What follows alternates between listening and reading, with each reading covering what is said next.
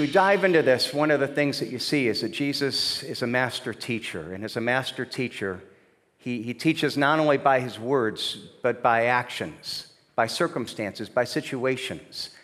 And that's what we're going to see this morning is that, is that he's, he's using something. Not only is sitting down and teaching by his words, he's teaching by what he's doing. And the focus here isn't just about learning what lessons he was trying to teach his disciples at that time through this experience. But as we see the experience, it's also teaching us something about the way that God continues to teach, the ways that he teaches us even now. Now, we're going to see this passage, and again, we see it's, you know, it's the, the feeding of the 5,000. And, and I want to take a moment before we get into it uh, to look at this and to see that, that uh, a huge part of it is this idea that he's, that he's multiplying the bread. And in fact, what we see is we're going to, uh, in chapter 22, Jesus comes back to this and he begins to explain the meaning of this whole miracle. And, uh, and he says then in verse, uh, um, he says later on in verse 36, he says, I am the bread of life. Whoever comes to me shall not hunger. Whoever believes in me shall never thirst. And so there's this idea of bread that he's teaching. And, and one of the things that, just to mention, we're going to see a lot more of this in a couple weeks, is we've got to realize the importance of bread and what it says about the principles of God's provision. You see, when we hear him talk about the bread of life or we see this multiplying of bread, to us, we kind of miss it a little bit because when we think of bread, it's not as important to us as it would have been to the people in, in this culture. People in ancient cultures, most of them, when they thought of bread, they thought of the primary staple of their diet. That's what they ate. That was the, the heart of the meal, if not the whole meal. You see, today when we think of bread, you know, we have, we have a meal and we might put some bread out as a side dish. It's kind of an important side dish, but it's not the main course of the meal. In fact, even when you have a sandwich, I mean, of course, the sandwich, the bread's important, but when you think of the sandwich, it's what you put in between the bread, which is the main part of the meal. So it's not that significant. But then again, people then didn't have a whole lot of meat to eat. They didn't have a whole lot of other things. So bread was the primary staple. And so when he talks about bread, he's talking about not just you know, food or, or something that we could eat, he's talking about our primary provision. And so even you think about in the Lord's Prayer, what does he teach us to pray? Give us this day our daily bread. And so the daily bread wasn't just, okay, that we have something to eat. You know, it's, it's not just that we have bread with our meal, but give us this day our daily provision, the things that we need in life. You know, all the things that we need the things that we need to be healthy, the things that we need to be able to function in life. And so it's because of this, it's, it's an important metaphor that the people responded the way they did. And we're going to see again more of this next week. That we see in the response that after this, this miracle, you know, they're saying, This must be the prophet. And they come and they, they literally want to force him to be king because they see him as the one that's going to meet all their needs. And so, again, we're going to see a lot of that next week. And I wanted to mention it. But what I want, or, or in two weeks, what I really want to see primarily this week is that Jesus is not only teaching what we're going to see in a couple weeks of this idea that he's the bread of life, but he's teaching something through the miracle itself, through this experience to the, you know, to the disciples, to his followers. There, there's something, and in fact, he really makes this clear. Um, on Sunday nights, you know, we're teaching this class on how to understand the Bible. And the first two weeks, we've kind of dealt with a lot of basic principles, these basic rules for interpreting the Bible. And one of the rules that we talk about is the idea that the Bible is very precise in the way it's written. It's God's perfect and complete message to mankind. In other words, God has ordained the writing of the Bible so that it's incredibly precise. Every verse, every statement, the way it's said, is said intentionally for a purpose. It has a meaning. Now, that's the basic rule. And one of the subpoints that is really important with that, that rule is this the parts of the passage that seem obscure or out of place are often intended to draw attention as a key to understanding the whole passage. Now, often what happens, we come to a passage and, and there's something that kind of is obscure, doesn't seem to, you know, doesn't seem to belong, it's, it's, it seems out of place, it seems superfluous. And it's, it's our natural tendency to kind of skip over it because it's not really moving the story along. And, and, and that's the way we tend to read things. But what we tend to, what we need to do is that although these might be, you know, uncomfortable or it seems like it's not that, that vital, what we've got to realize is that, that these are often the, the main point. It's almost in a sense that they're put it there so it seems out of place and it's a way of highlighting it. It's a way of putting it in bold. It's something that seems out of place to say, okay, notice this because it helps explain the bigger picture of the whole story. And so when we get into the study of John, I'll tell you, the more I've studied it, the more I find that John uses this method all the time. And we see it here in this passage, actually in verses three and four. In both of these verses, he seems to say something that doesn't seem to go with the whole, the whole message. Look at verse three. You know, in verse 2, we're told that, you know, that, uh, you know, that Jesus went to another place. He, he um, you know, all these people are following him. And then in verse 3, it says he went up on the mountain, and there he sat down with his disciples. Now, now, it seems unnecessary because if you take it out, the story actually flows better. That, that he went somewhere, people are following them, and then we come to verse 5 and it says that he looks up and he sees this big crowd coming to him. And why does it say that in the middle of this that he went up in this mountain and he sat down to teach his disciples? I mean, is it almost saying that, you know, well, the people are following him, he went to sat, sit down, he started to teach, and then he had to get up as soon as he started again because he got interrupted? No, I don't think so. There's something here. It, it seems to be an unnecessary detail, but it's trying to teach us something about the meaning of the story. It, it's, it's not just, it's trying to teach us something about the meaning of what happened. When he's sitting down, it's an act of teaching. And, and, and why does it say that he sat down and as soon as he sat down, he had to get up? I think the whole point is what it's stressing here is that Jesus sat down to teach and he began to teach his disciples, and what happened is how he taught. The teaching wasn't in the lecture, its teaching wasn't interrupted. The whole idea here is that it's trying to make clear that it's not that this was an interruption and Jesus made the best out of it. This is the point of Jesus' teaching. That Jesus is seeking to teach his disciples the lesson that he wanted to teach them through the experiences they're about to go through. Now, the second seemingly unnecessary fact is in verse 4. Because when we read verse 4 and it says, Now the Passover, the feast of the Jews, was at hand. And again, this seems totally unnecessary to the story. There's nothing in the story that seems to, to tie it to that timing of the Passover. And so, why does he put it there?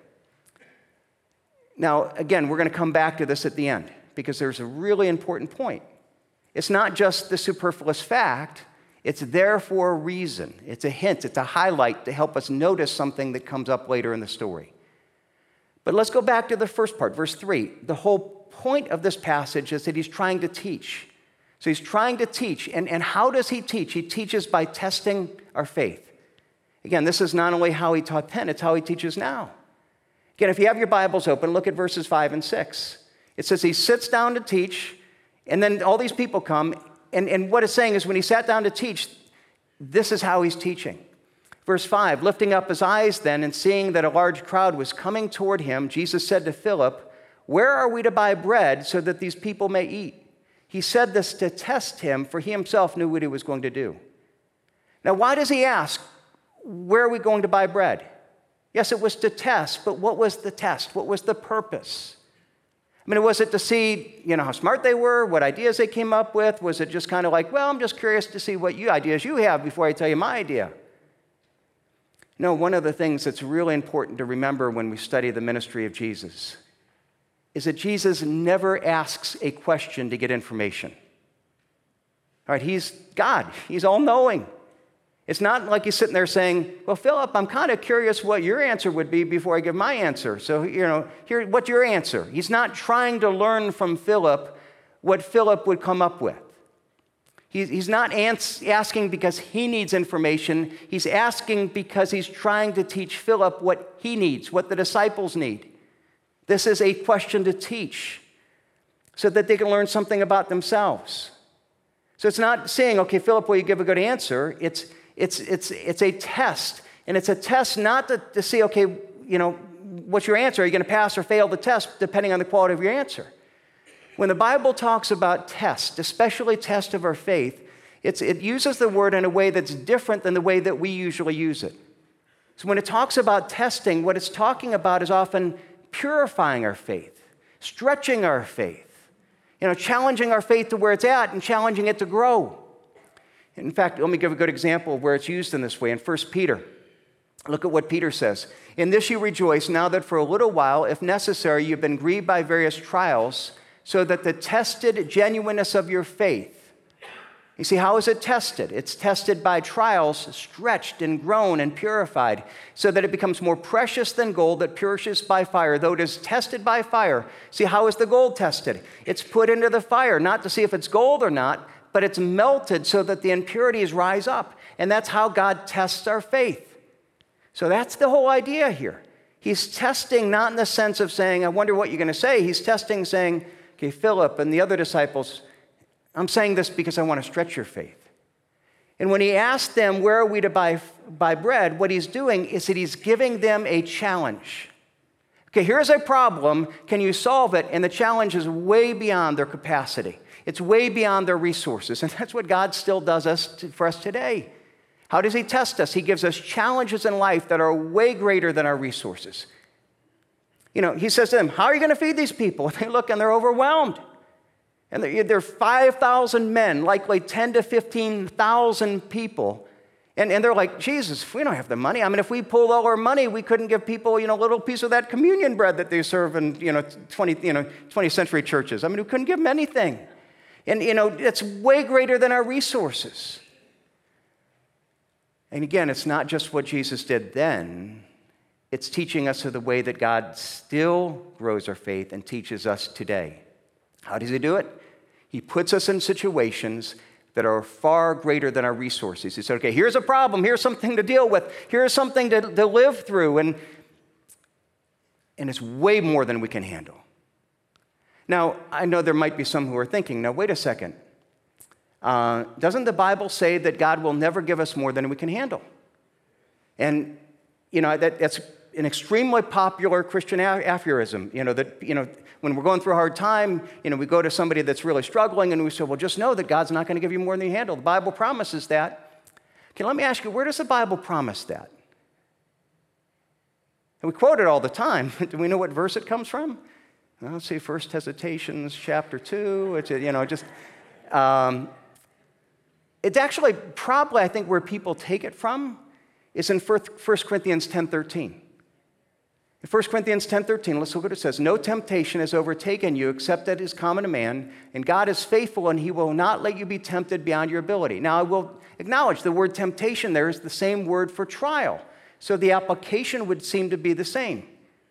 But here's what I want you to realize. Look at the rest of the verse. But with the temptation or trial, he will provide a way of escape that you may be able to endure it. Now, here's what it's promising it's not saying that He will not allow you to be tempted or tried beyond your ability. He's saying you will be tempted and tried beyond your ability. He will allow you to be tested beyond your ability on your own. But at the same time, He's going to provide resources outside of you. He's going to provide this way of escape so that when you are overwhelmed, when you rely on His provision, then it won't be more than you can handle with His help but it will be way more than you can handle apart from him. That's what he's doing here with his disciples in John 6. He's giving them far more than they can handle. And one of the things that we have to realize is well, that's our, you know, sometimes we'll come back and say, well, well, that's our natural resources. Well, how about our faith? And if we have enough faith, you know, he will never give us what we can handle beyond our resources and our faith. Well, let's look a little deeper you know, how God grows our faith, because again, what is it? It's a testing or growing of our faith. So if the purpose is to grow our faith, it's not just to see if we have it, the purpose is actually to stretch it and grow it and expand it beyond its current level. Let me take you to James chapter 1, because I think James communicates this so effectively.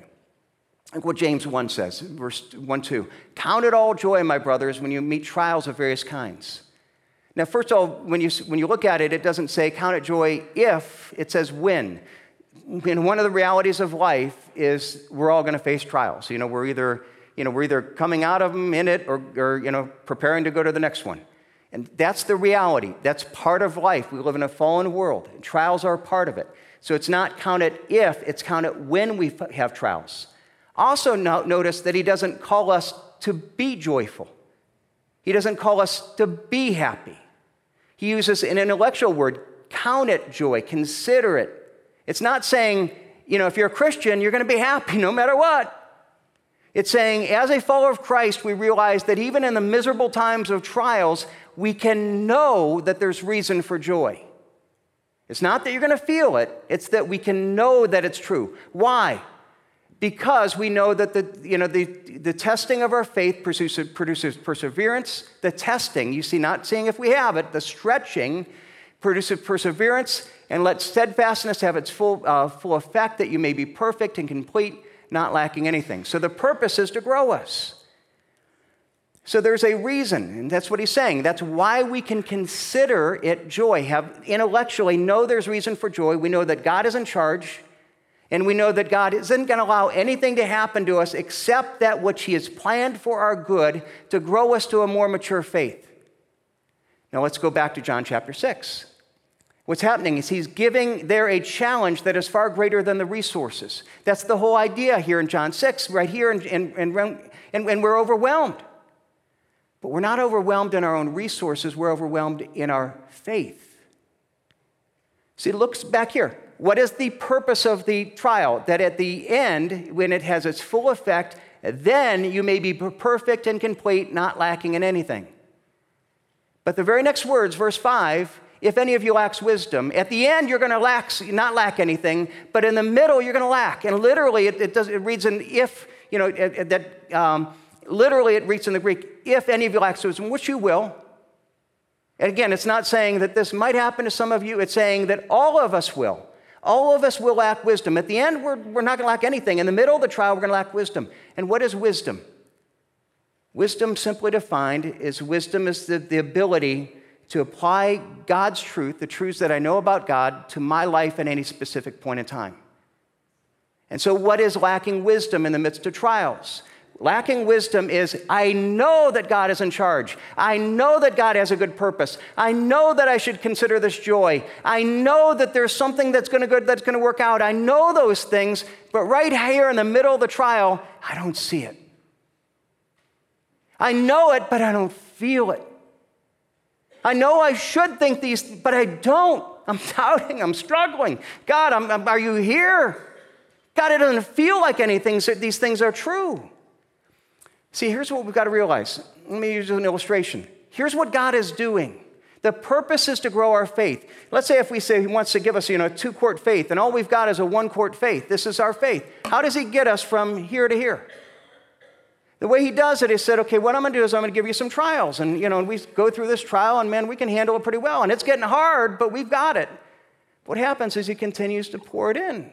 And what happens is when you pour a two quart problem into a one quart faith, it overflows. And is God angry when it overflows?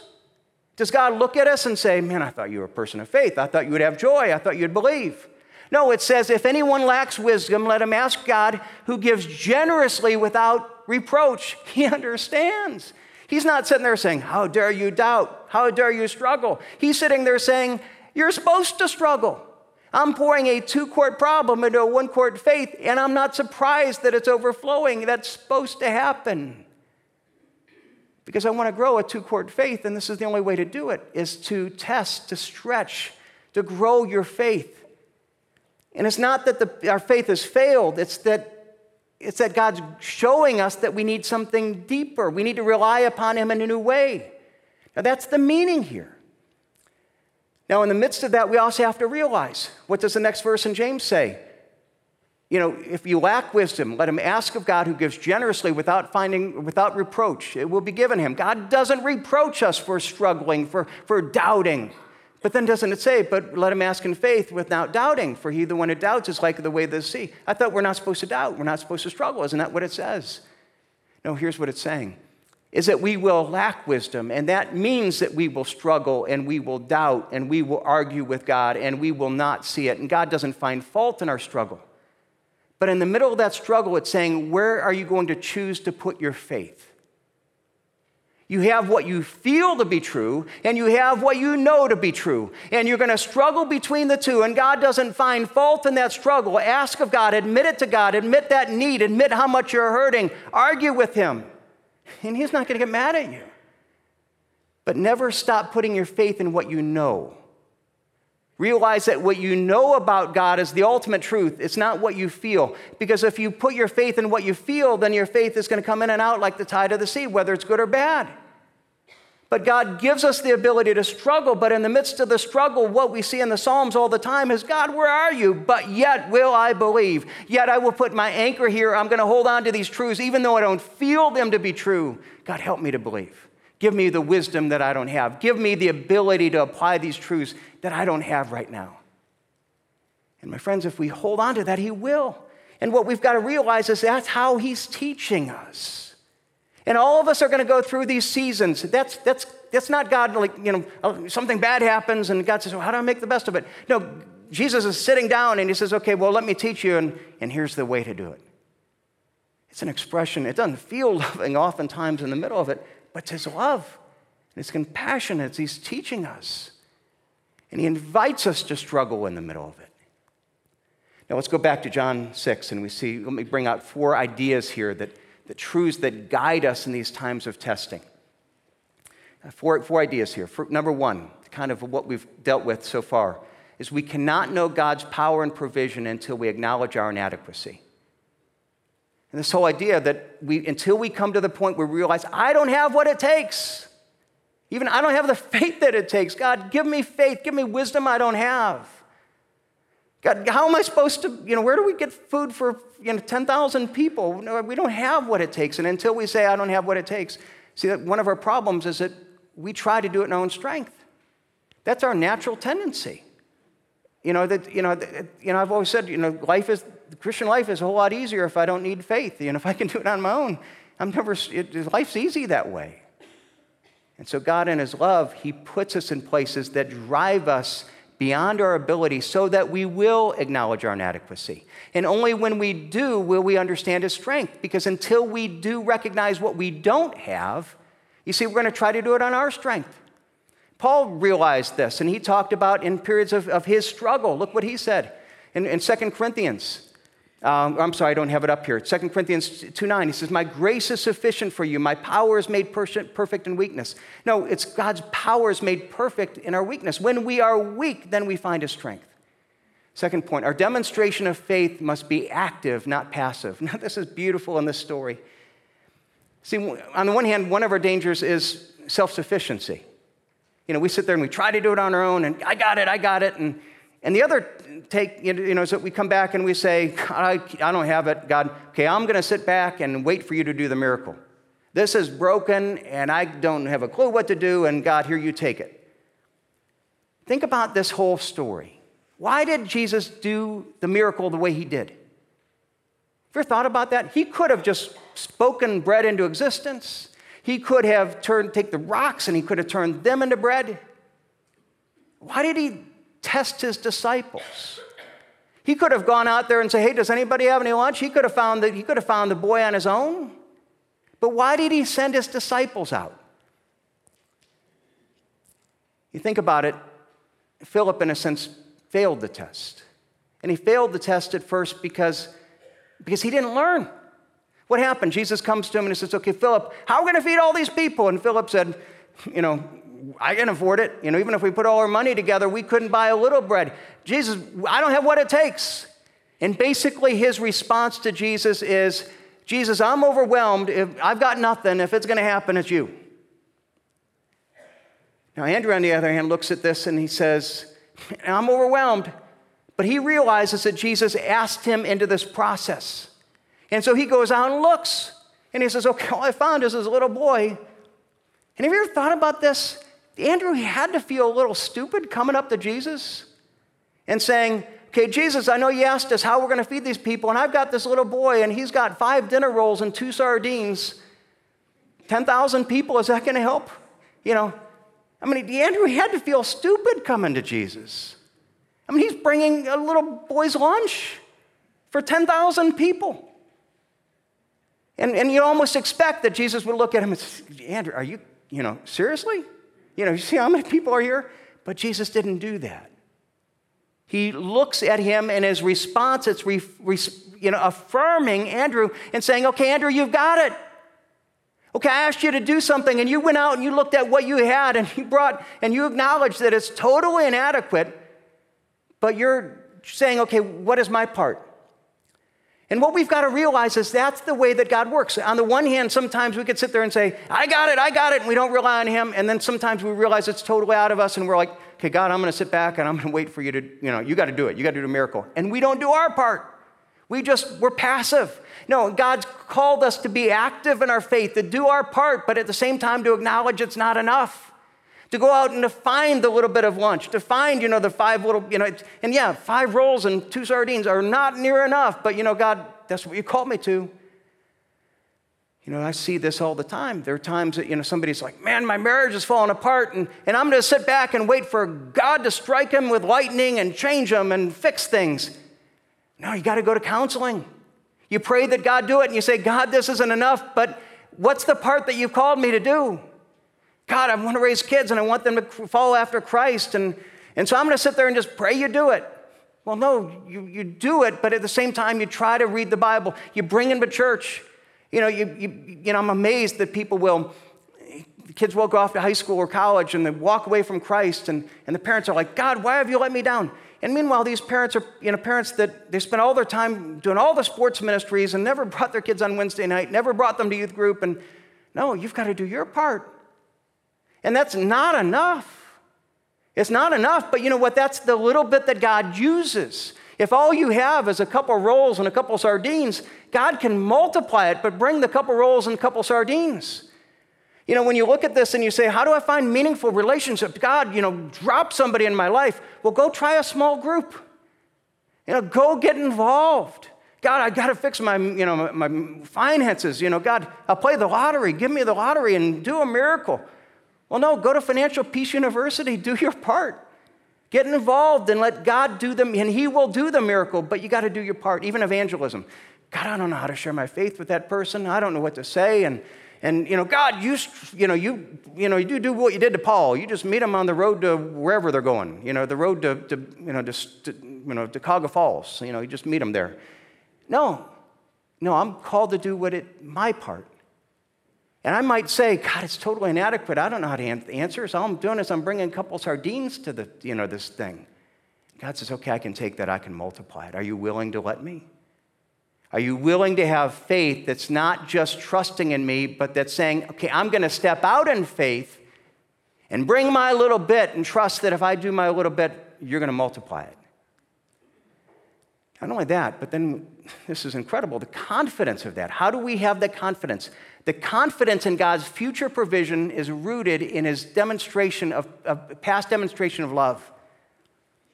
So last week we it was interesting. Last week we talked about this idea of coming to faith. That faith isn't a leap into the dark, it's a step toward the light. Faith should always be rooted in what we know to be true. It goes beyond what we can see, beyond our experience, beyond our reason, but it's consistent with reason. Now, that's not only how we come to faith, it's also how we grow in faith. It's how we have faith as believers. So then, how can I believe that God, how are you going to get me through this? But look at how God has worked. What do we know in the past about God's demonstration of love? See, that's the second, when I said there was a second part that didn't seem to belong in verse 4. Now, this is the Passover, the feast of the Jews. Why is it that there? Because it's reminding us, it's giving us a hint. Now, when you look at this, think of Passover. Specifically, think of the last Passover that Jesus celebrated with his disciples. And then when we think of that, we come to verse 11, and it says, Jesus took the loaves, and when he gave thanks, he distributed to those who were seated. Now, you notice that he separated out the loaves and the fish. He took the loaves, he gave thanks, and distributed. Now, when else did he do that? The Lord's Supper, the last Passover. And the wording here is incredibly precise. It's saying in the middle of this, yes, He will call you to do things beyond your ability, He will stretch you, but He wants you in the midst of that to remember the love that He's already demonstrated. To remember the fact how much has He loved you? How much has He taken care of you? When you look at it and you say, God, are you going to get me through this? God, can you provide? Well, remember, you know, that when you were my enemy, I died on the cross for you. Look what Paul says about this in Romans.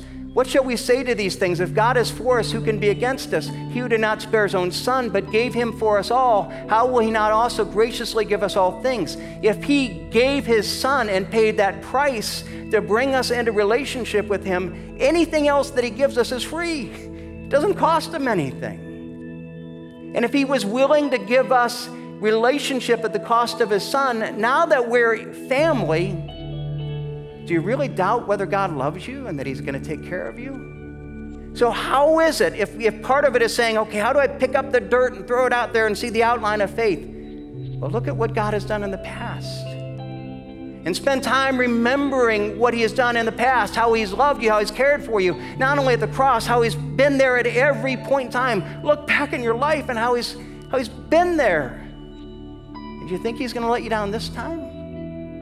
And so, the confidence of our future, on our future faith and future provision of God is based on what we know of the past. You see, yes, it's a leap of faith.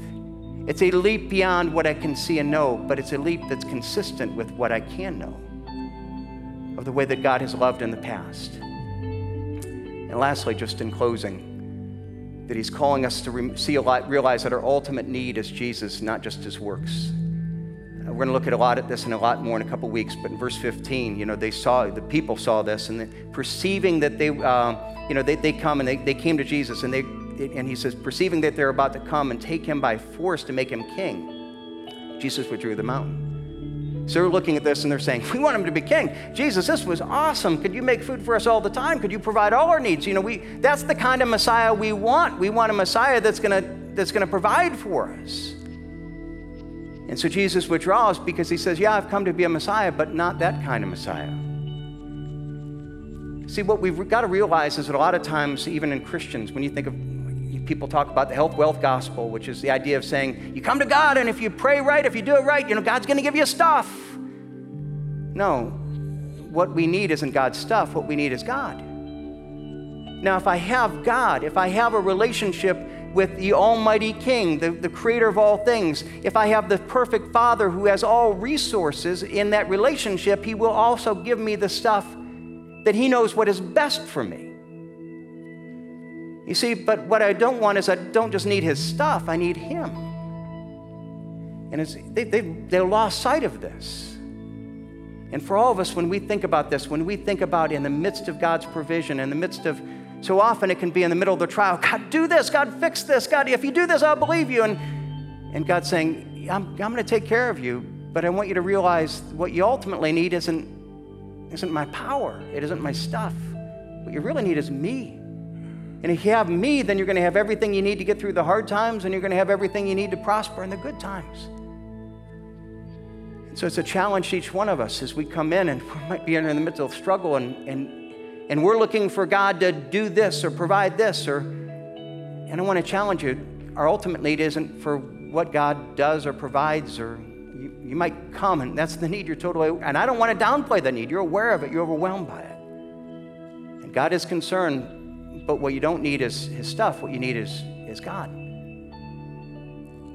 and God might be calling you to come and to, and and renew that relationship with Him, to find confidence in Him, because if you have Him, He's going to take care of you. Do you know Him? Do you have that relationship with Him? Maybe if you wandered away, maybe God's calling you through the midst of this back to renew it, to find your confidence in Him. Thanks for joining us. If you have any questions about what we talked about, Jesus Christ, our church, or anything else, connect with us on Facebook, Instagram, or by email. We'd love to hear from you.